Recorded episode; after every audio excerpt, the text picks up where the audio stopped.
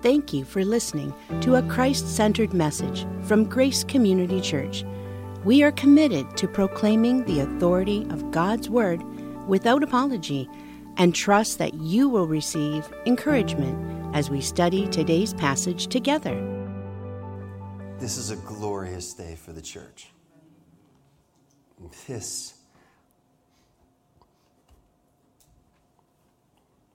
Just think about a year ago not being able to gather, not being able to gather to celebrate the King. King lives.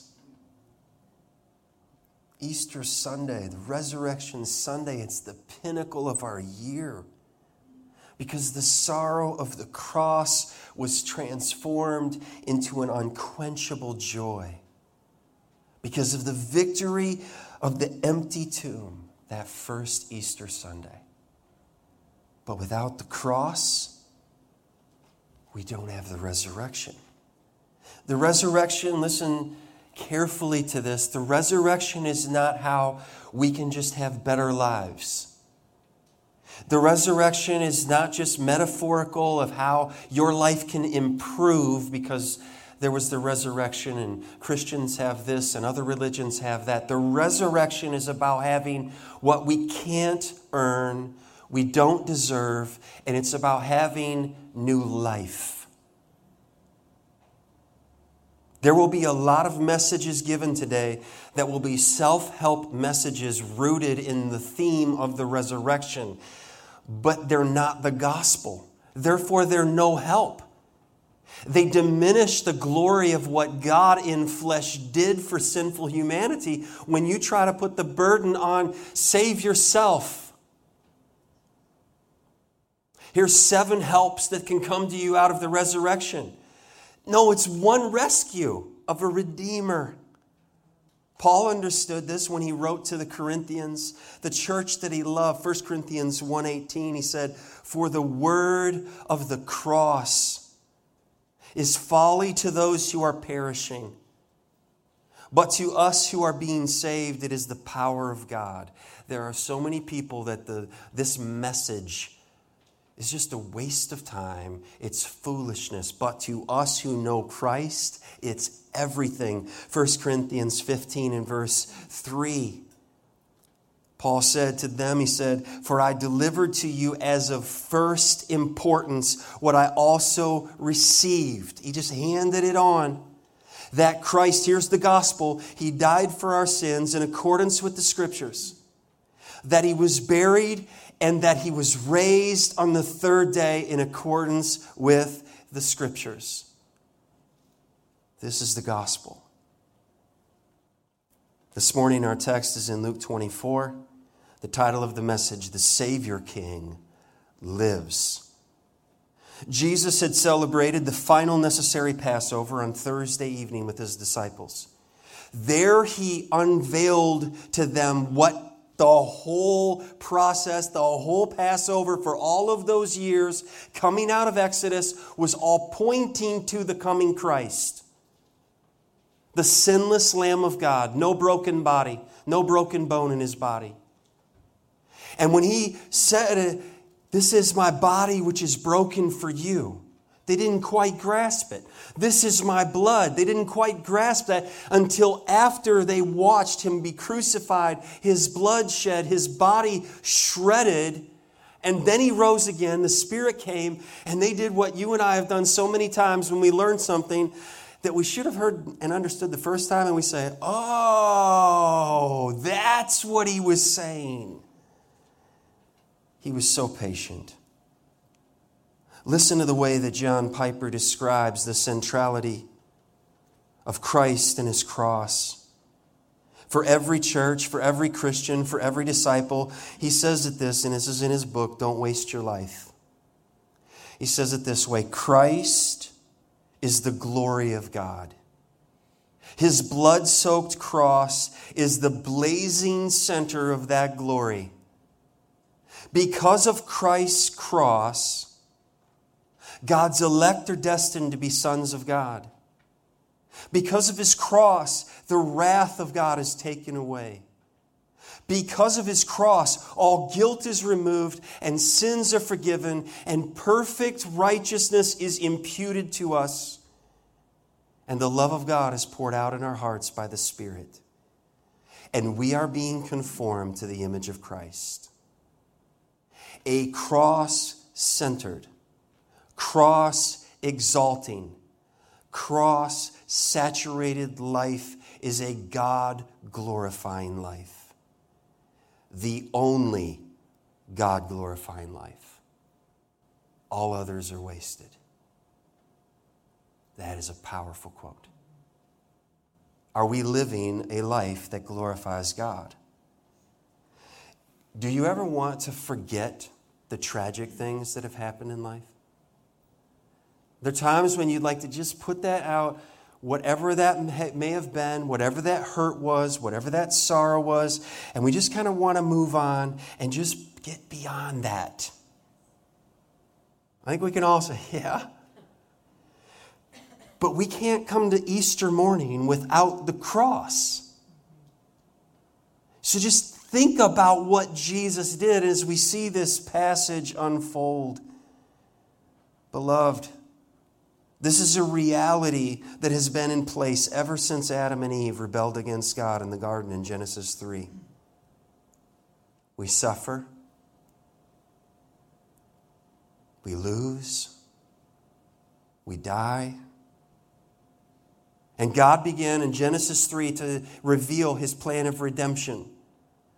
God did not shut his eyes to our suffering. God did not run away from our suffering. God became a man and entered into our world and he embraced suffering. Just think about that. Whenever you're tempted to say, Why me? What did I do wrong to deserve this? What did Jesus do wrong? Let that truth reside in your heart and it brings forth hope. He suffered on our behalf and He made a way for our redemption, for our reconciliation to a holy God. In Luke 24, the final chapter of the Gospel of Luke, in one chapter, Jesus closes out part one of his story. Acts, we were in last Sunday with Christian McNeely. That's part two. And Luke gave both part one, part two. Luke is his ministry on earth, and Acts is the ministry of the Holy Spirit, Jesus' Spirit on earth, and the church. And in one chapter, he moves from the events of resurrection morning all the way, he spans above 40 days as they're waiting on the, on, on, the, on the Spirit, the promised Spirit to come.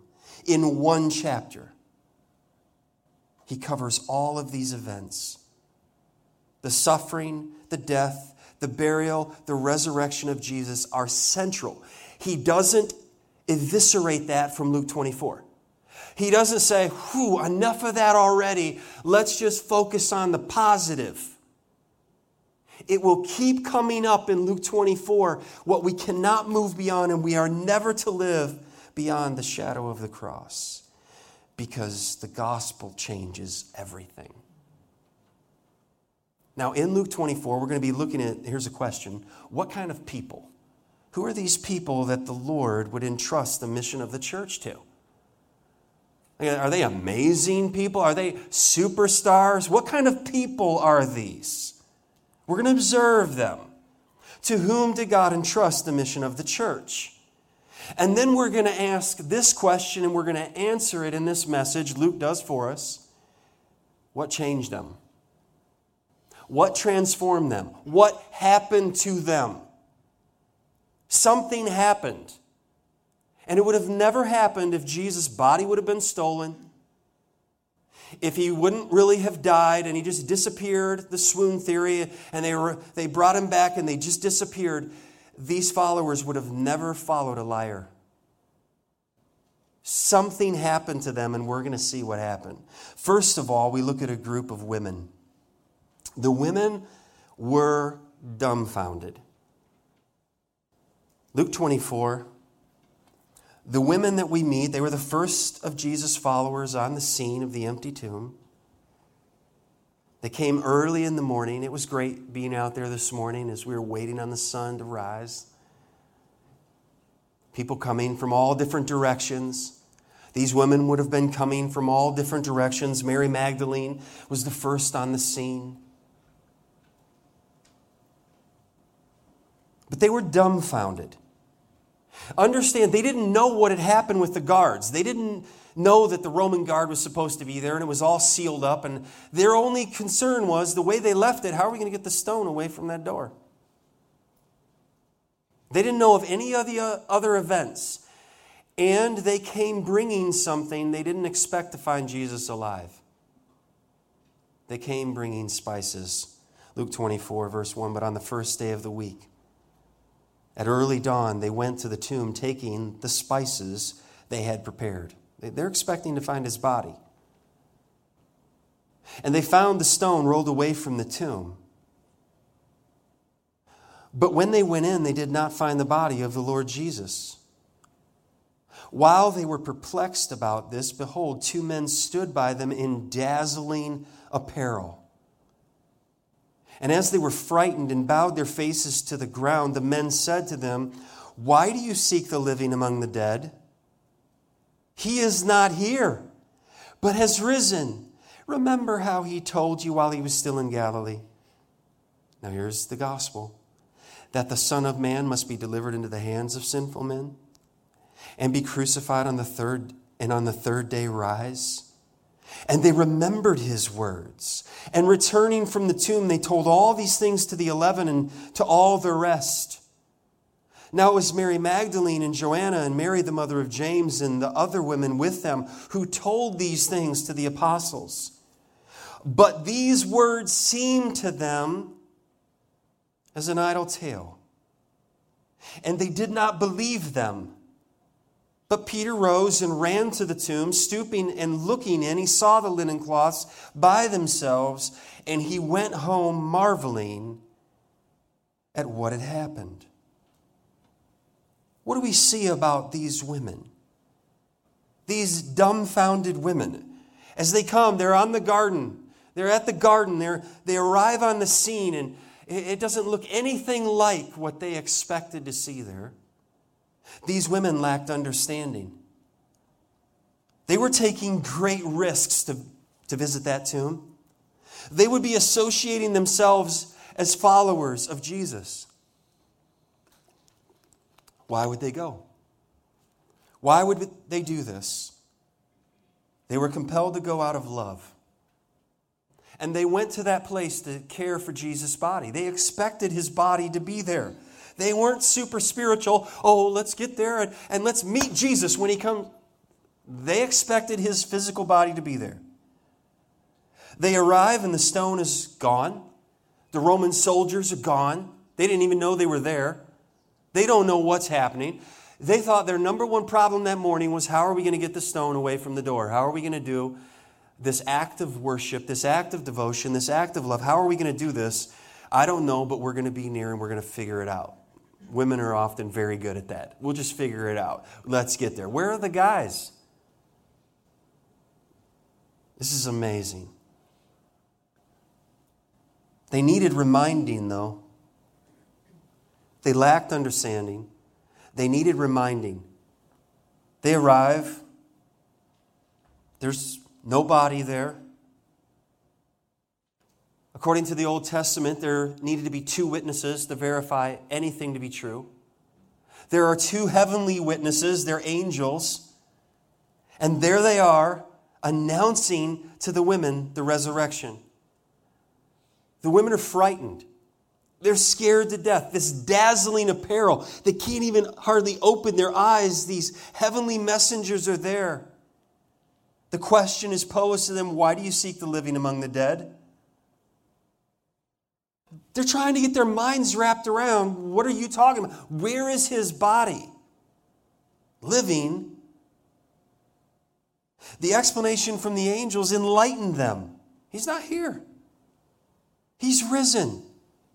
This is irrefutable evidence. It's the ev- evidence of the empty tomb.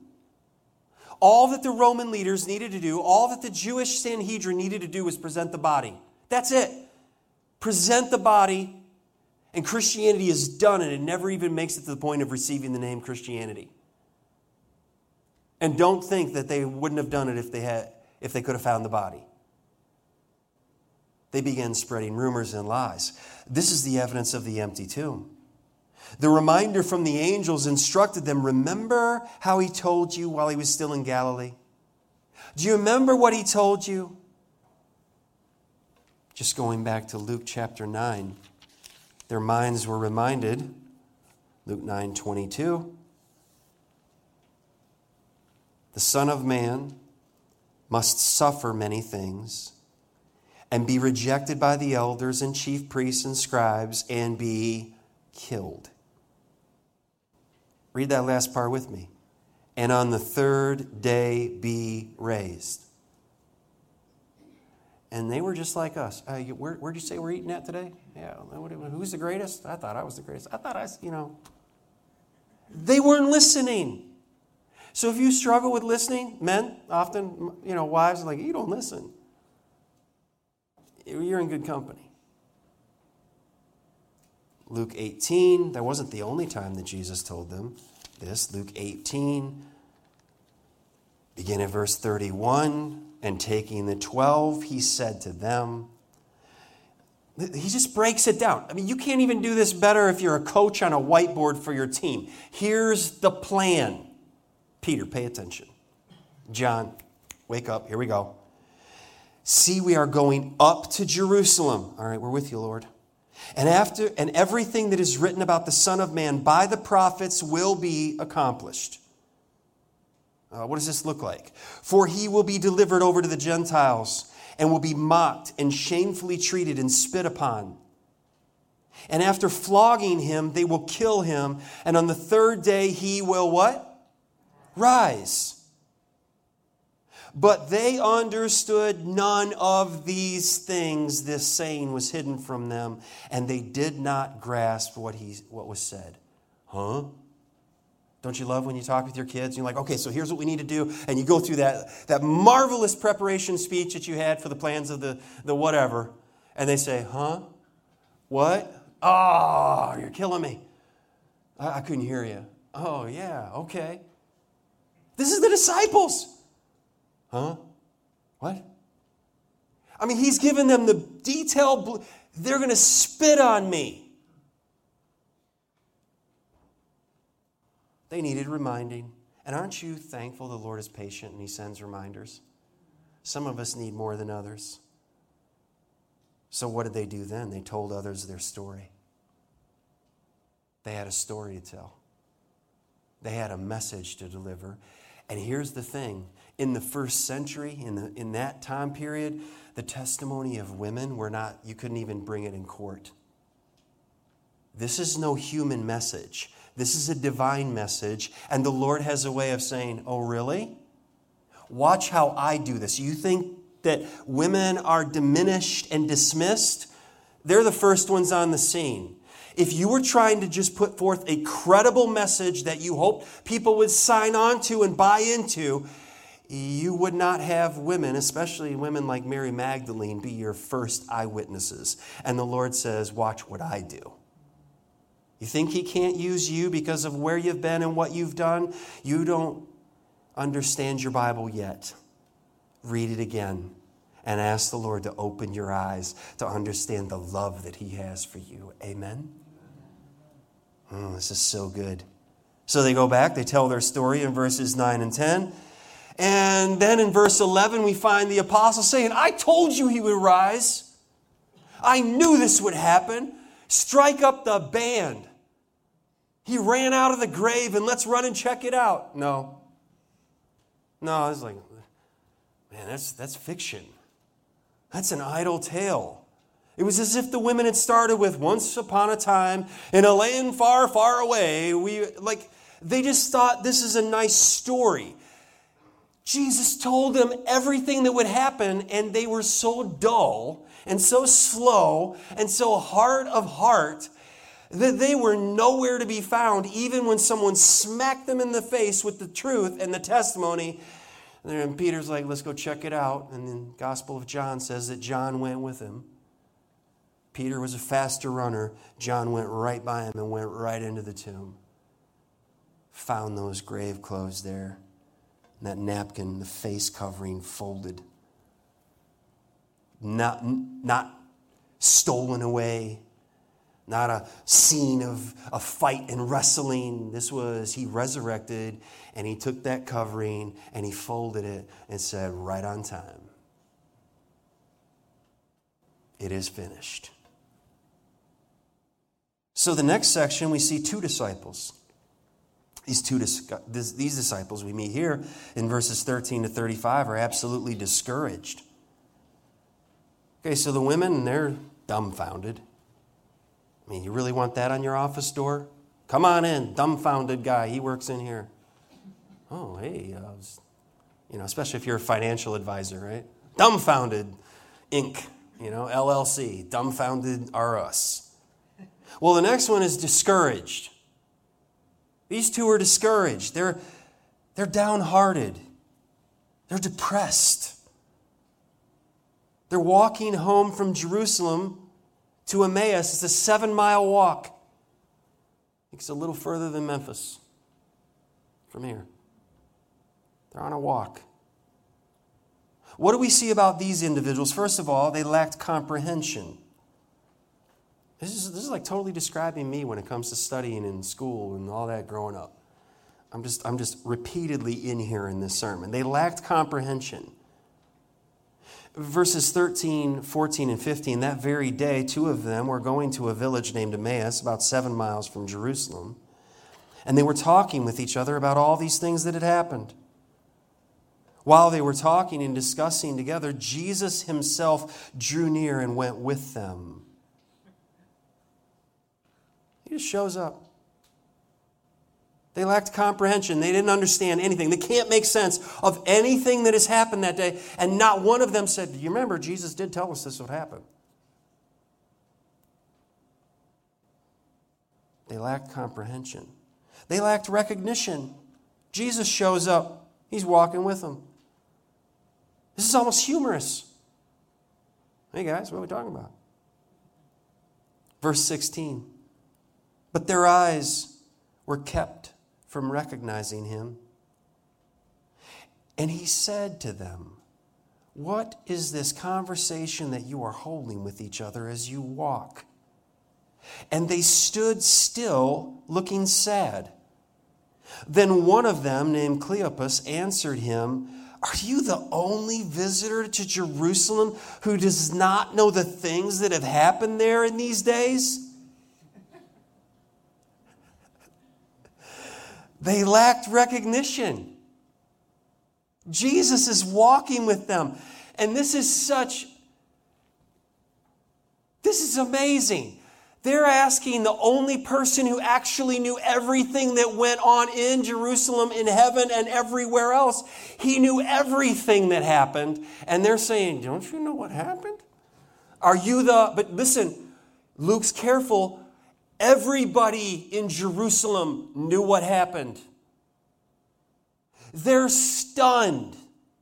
How did you come walking out of Jerusalem and not know what just happened in that city? Everybody knows what happened in that city. And you don't know? They're saying to Jesus, Well, we'll help you out. They instructed the teacher. That's a good start, isn't it? Let's help you out. You ever done that? Try, try to tell somebody something and then they say, Oh, I know. You know, I mean, this would be like me trying to give somebody advice about how to fix a car. First of all, don't ever take any advice that I would give to you about fixing a car because I don't know much of anything except what I learn. But if I was to tell somebody, and you know, here's this GM and here's this and that, and then they just look at me and say, actually, I'm an engineer and I designed that car. Oh, maybe I should just dismiss myself quietly. Is there anything you want to tell me about that car? I'll just shut up now. Okay, here they go. And they're telling Jesus, well, we'll bring you up to speed. Verses 19 through 24. And he said to them, What things? Oh, he's so kind. I, I wouldn't do that. I'd be like, oh, let me tell you. Jesus just says, let's, let's talk about this. What things? And they said to him concerning Jesus of Nazareth, a man who was a prophet, mighty in deed and word, before God and all the people, and how our chief priests and rulers delivered him up to be condemned to death and crucified him. Here's the gospel. But we had hoped that Thank he you again was the one for listening to, to. Teaching from the Word at Yes, Grace Community Church. all this, we are located in Richmond, Michigan. You can find us online Moreover, at mygracechurch.com. Some women of our company Please subscribe us. and follow us at My They were Church. at the tomb it would in be the morning. greatly appreciated if you would take a moment to rate, And like, when they did and not share find this his message. body, that's what they we want you for. To came back saying always that remember They had even seen a vision loved. of angels who said that he was alive. Some of those who were with us went to the tomb and found it, just as the women had said. But here's the problem but him they did not see. Huh. You don't say. They didn't see him. No, they didn't see him. We see Jesus' identity. They know about the betrayal and condemnation of the religious leaders, putting them over into the hands of the Romans. And they mention in verse 21 all of their unfulfilled hopes. We thought he was going to redeem Israel and we were going to be done with being under oppression.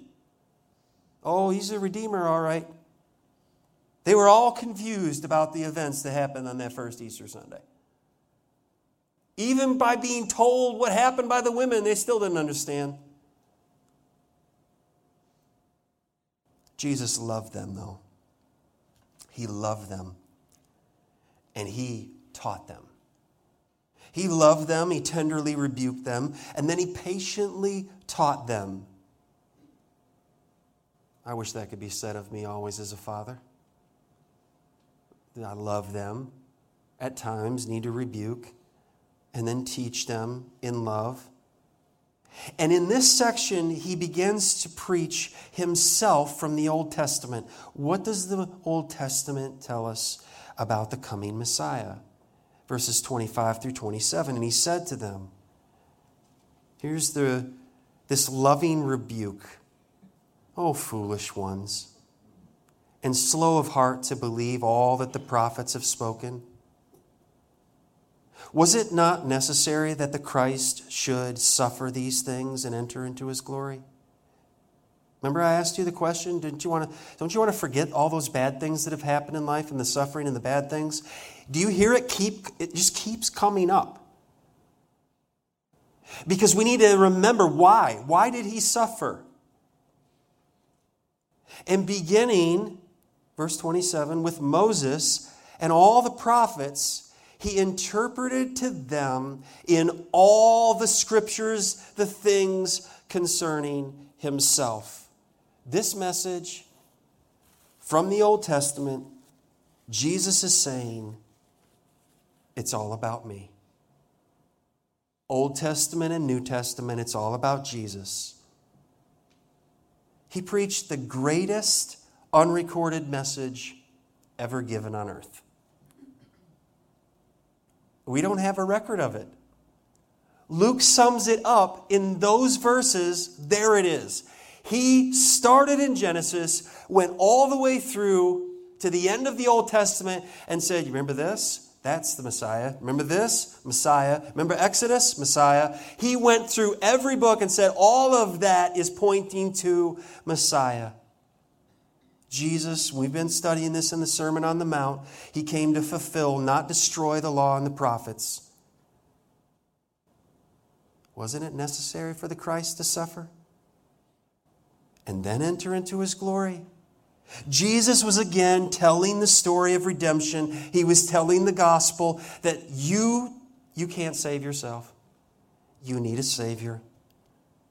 That He lived the sinless life that you cannot live, I cannot live. He died the death that I deserve to die, and He was raised to life, defeating the enemy that we have no hope against. If you die unprepared, you, you cannot win. But if you die clothed in the righteousness of Jesus Christ, the grave cannot win. That's how we can sing, I ran out of that grave. When, when does that happen? The moment your eyes are opened and you see how good and glorious Jesus is and you give him your life. The entire Bible is all about Jesus. In John chapter 5, Jesus was in the presence of his enemies and he was teaching. And in John 5 and in verse 39, he said this to them You search the scriptures because you think that in them you have eternal life. And it is they that bear witness about me. Yet you refuse to come to me that you may have life. What's he saying? The same thing that he's preaching in Luke 24. The, you're studying your Old Testament, it's all telling you of me, and you will not come to me. And the only way that you can have life that never ends is to come by faith to Jesus Christ, repenting of your sins. So they arrive at Emmaus and they get to this house. They get to the place where these disciples were walking. And, and in verse 28, they have interaction there. So they drew near to the village because Jesus broke bread there. Then he suddenly just leaves them.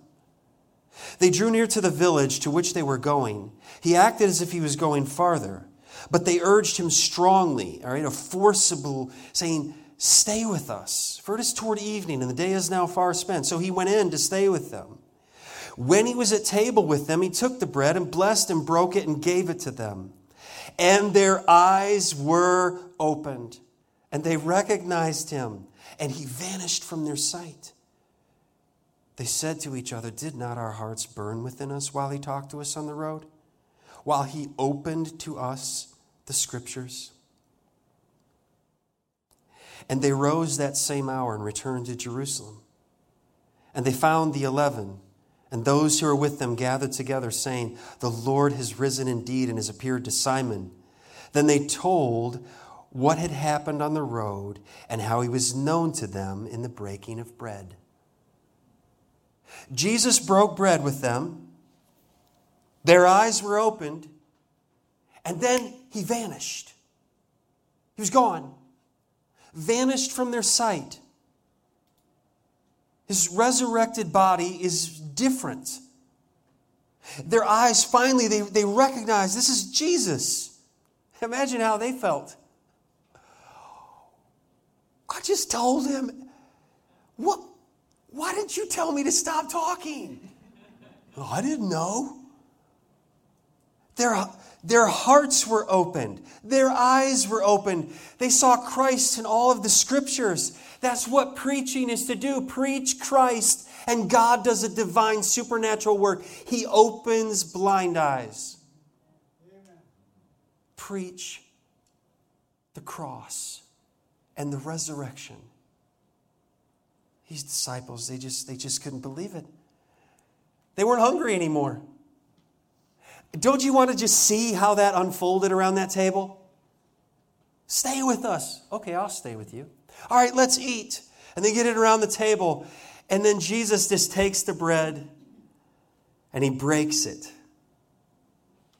And then suddenly their eyes are open and they're like, We've seen this before. I've seen this before. Oh. And then he's gone from sight. And they're looking at each other thinking, what do we do now? Seven miles, it was a droopy walk all the way, right? How long did it take them to get from Emmaus back to Jerusalem? How motivated were they that now they saw the resurrected Christ? They have that message reverberating in their heart. They're never the same again. And now it's all coming online. Now it's beginning to make sense. And they make their way back filled with joy back to Jerusalem to tell their story of the risen Savior King. Are you seeing a reoccurring theme here? If you meet the Savior King alive, can you really keep it silent and keep it to yourself? No way. So they meet the 11. They come back to Jerusalem. There's the 11 in verses 36, is where it begins. the 11 were filled with doubt. This is the dream team, gang. We've got the dumbfounded, we've got the discouraged, depressed, too.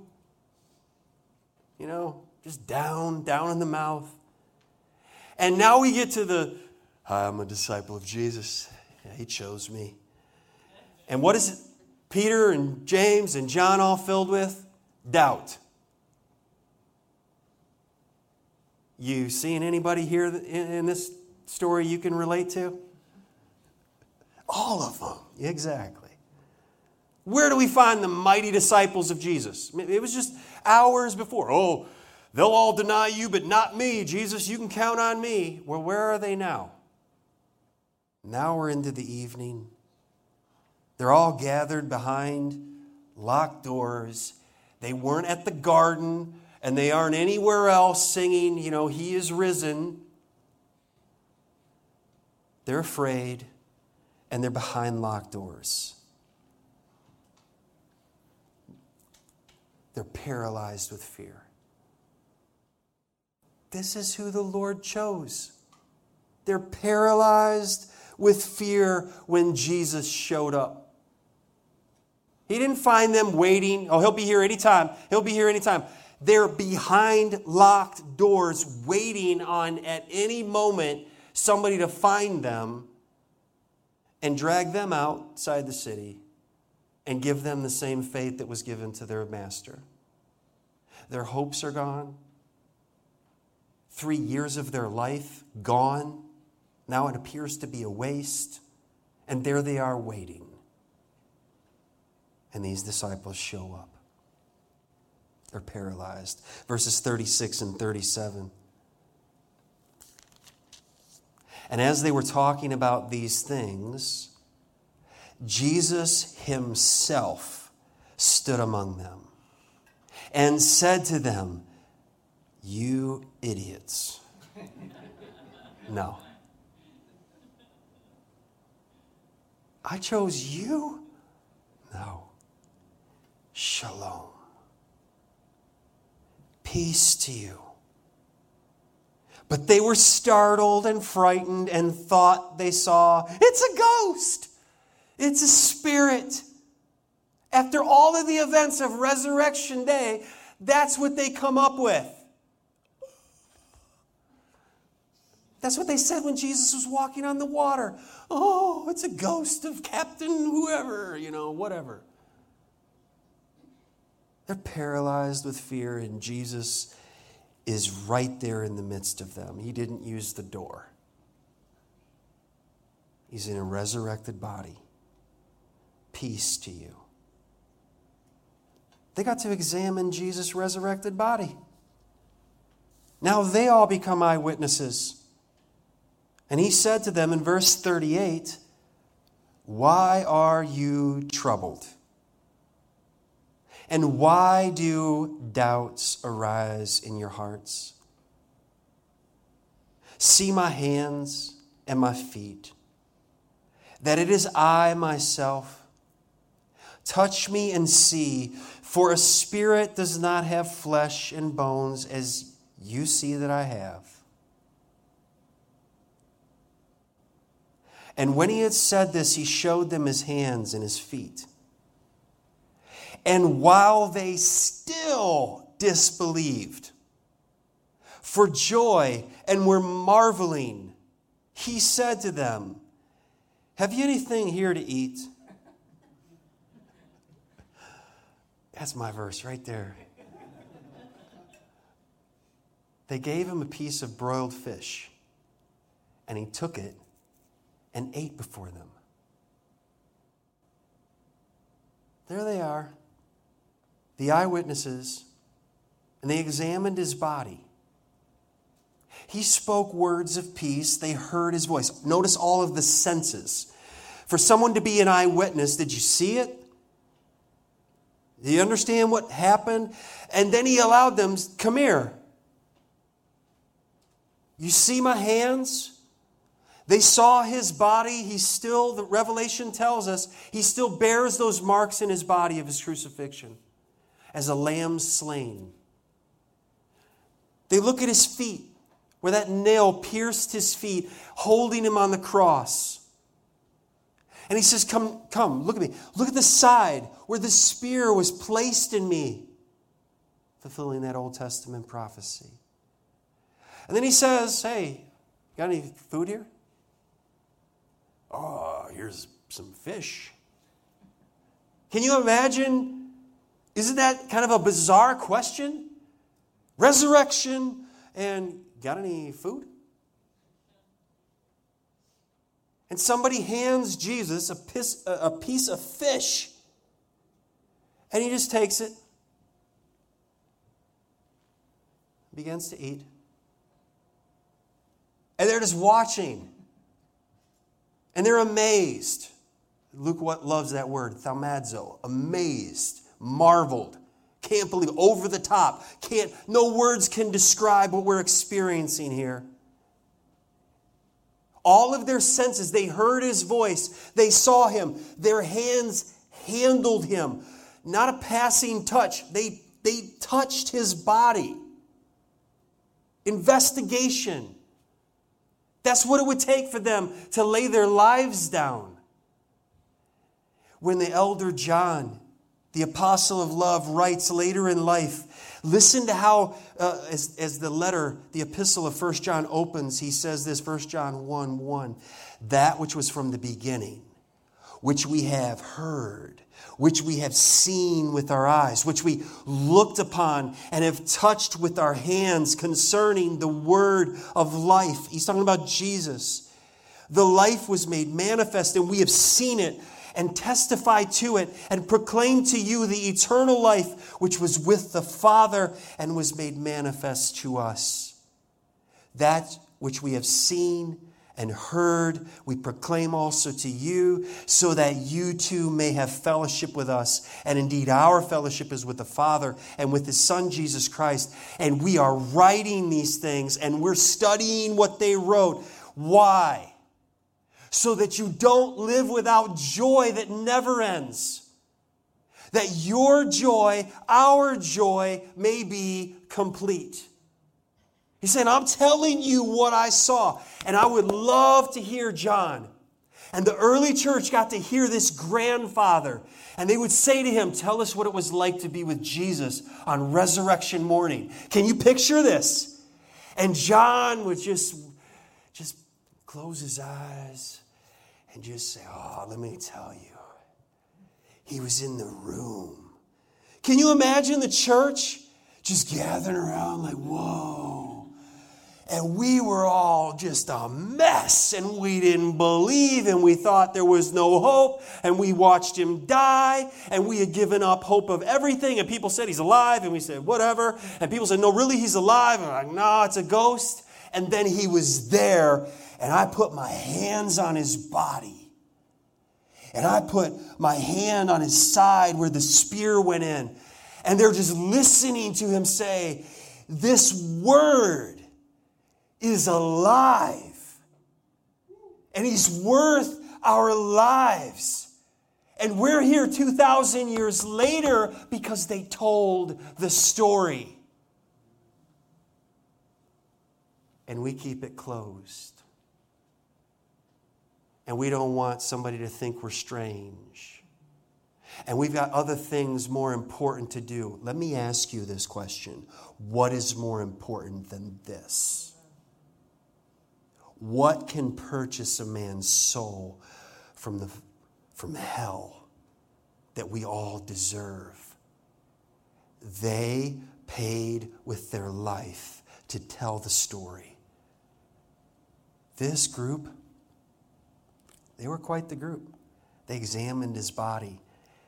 So now the question comes okay, we look at the women, they're dumbfounded. The two are discouraged. The 11 are filled with doubt. There's the dream team. There's there's the birth of Christianity right there. That's the churches, you know. On this wall, oh, there's our dumbfounded women. And over here is the disciples, and they're totally discouraged, no hope. They're out, they're going home. And over here's the 11, and they are just completely filled with doubt. You got anything better to talk about than that? Oh, yeah, let's talk about what made the difference. It was Jesus. They saw the resurrected Christ. The risen Christ made all the difference. All the difference. They saw Jesus, he's alive. What changed them? Jesus, alive from the dead, the risen king. And Jesus then helps them. Verse 44 Then he said to them, These are my words that I spoke to you while I was still with you, that everything written about me in the law of Moses and the prophets and the Psalms must be fulfilled. Then he opened their minds to understand the scriptures and said to them, Thus it is written that the Christ should, here we go again, suffer and on the third day rise from the dead. Now he adds something to it here, verse 47 and that repentance for the forgiveness of sins should be proclaimed in his name to all nations beginning from Jerusalem. You are witnesses. That word would become synonymous with martyrs. They would give their life. You are witnesses of these things. And behold, I am sending the promise of my Father upon you, but stay in the city until you are clothed with power from on high. Wait for it.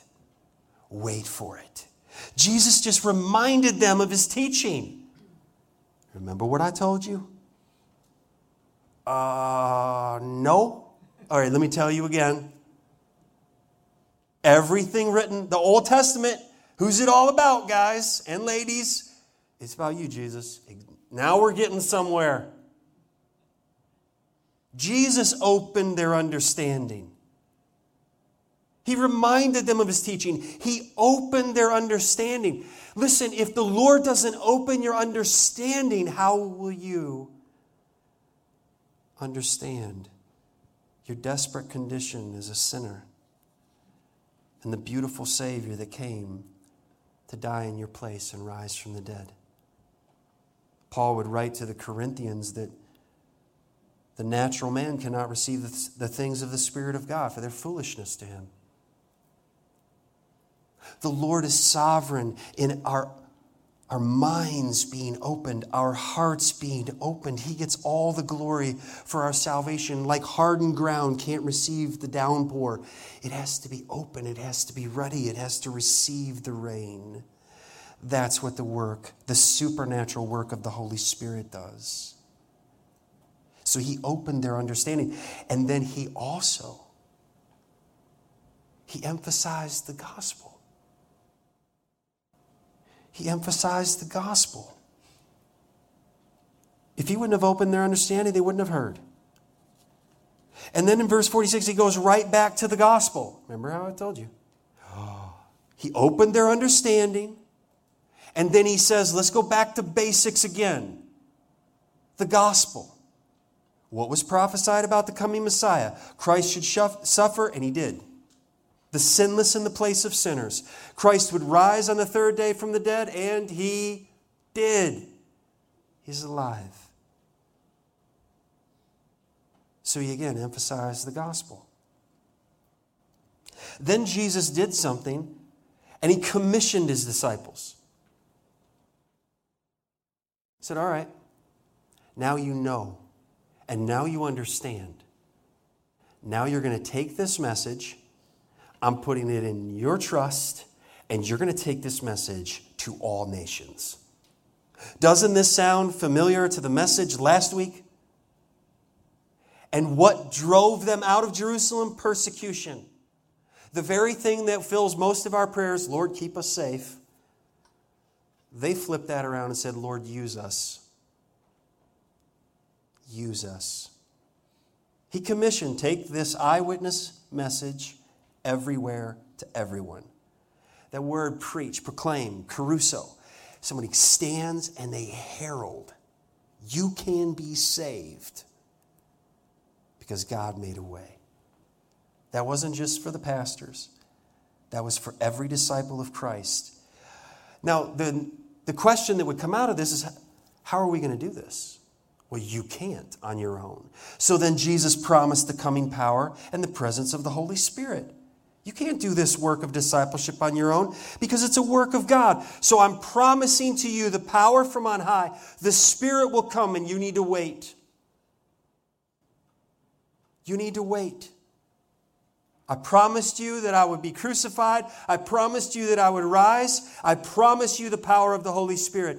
The Spirit will come and you will wait, and then you will take this good news to every nation.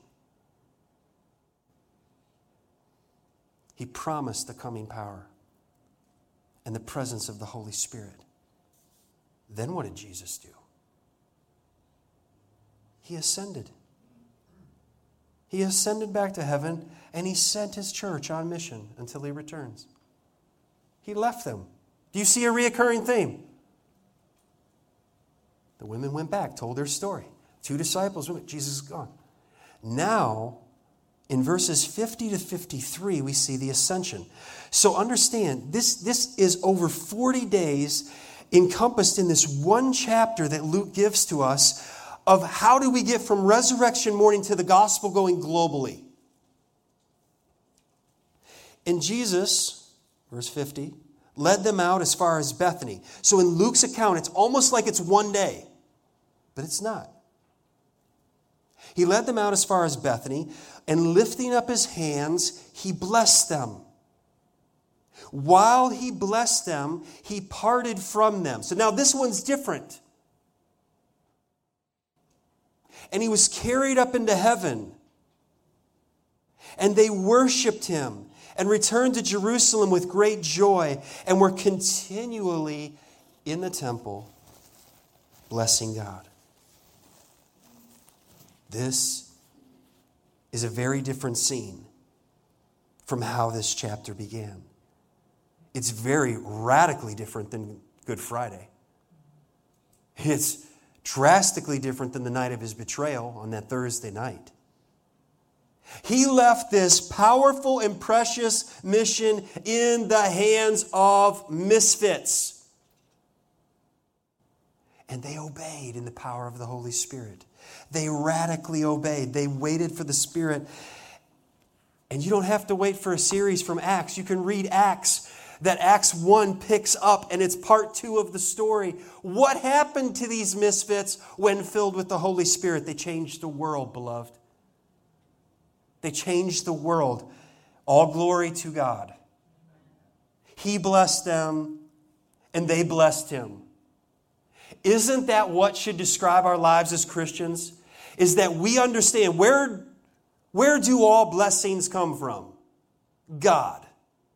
And what do we do? We bless him, and he blesses us, and we bless him. Where do our, our, our, time, our children, our families, our lives, days, resources, wealth, whatever you have, who is it from? It's from the Lord. So we live open handed.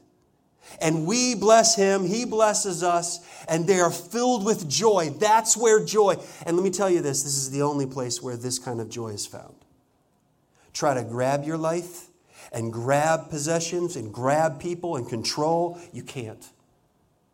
You'll lose it all. Lay down your life, worship Jesus, and you will find a joy and a life that never ends. Because this Savior King came to earth, He died, and He rose again, we can live.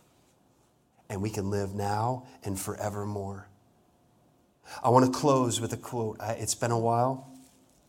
I love this quote from C.S. Lewis. It will not come on the screen. I just want you to listen to this.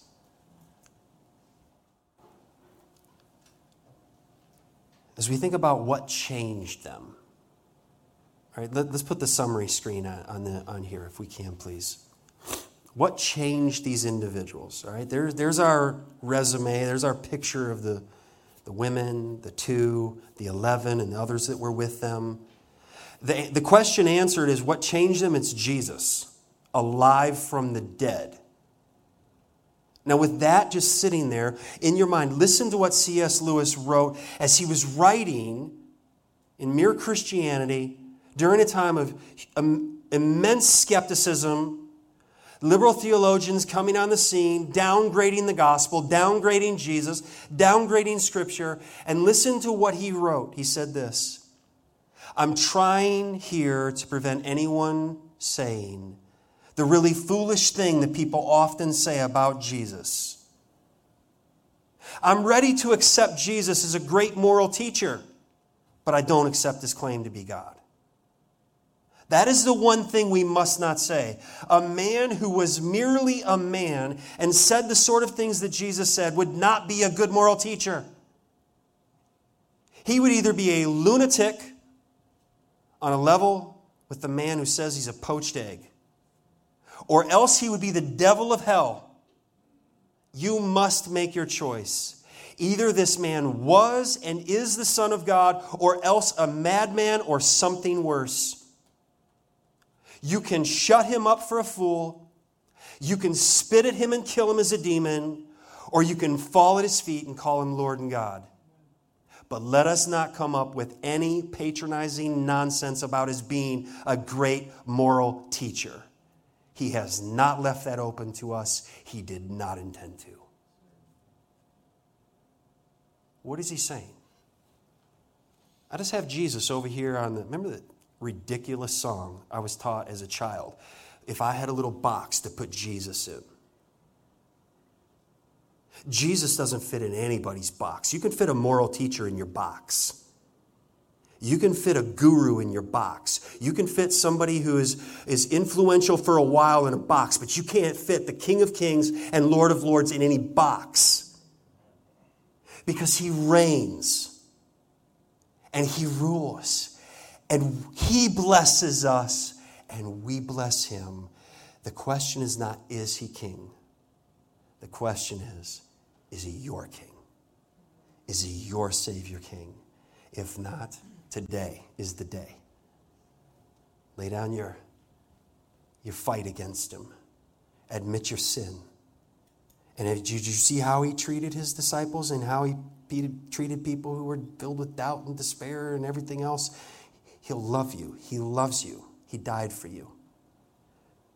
So he can be with you. You can be with him and worship him. And as a believer, you and I, unless Jesus returns, we will face death. But there's no fear in death.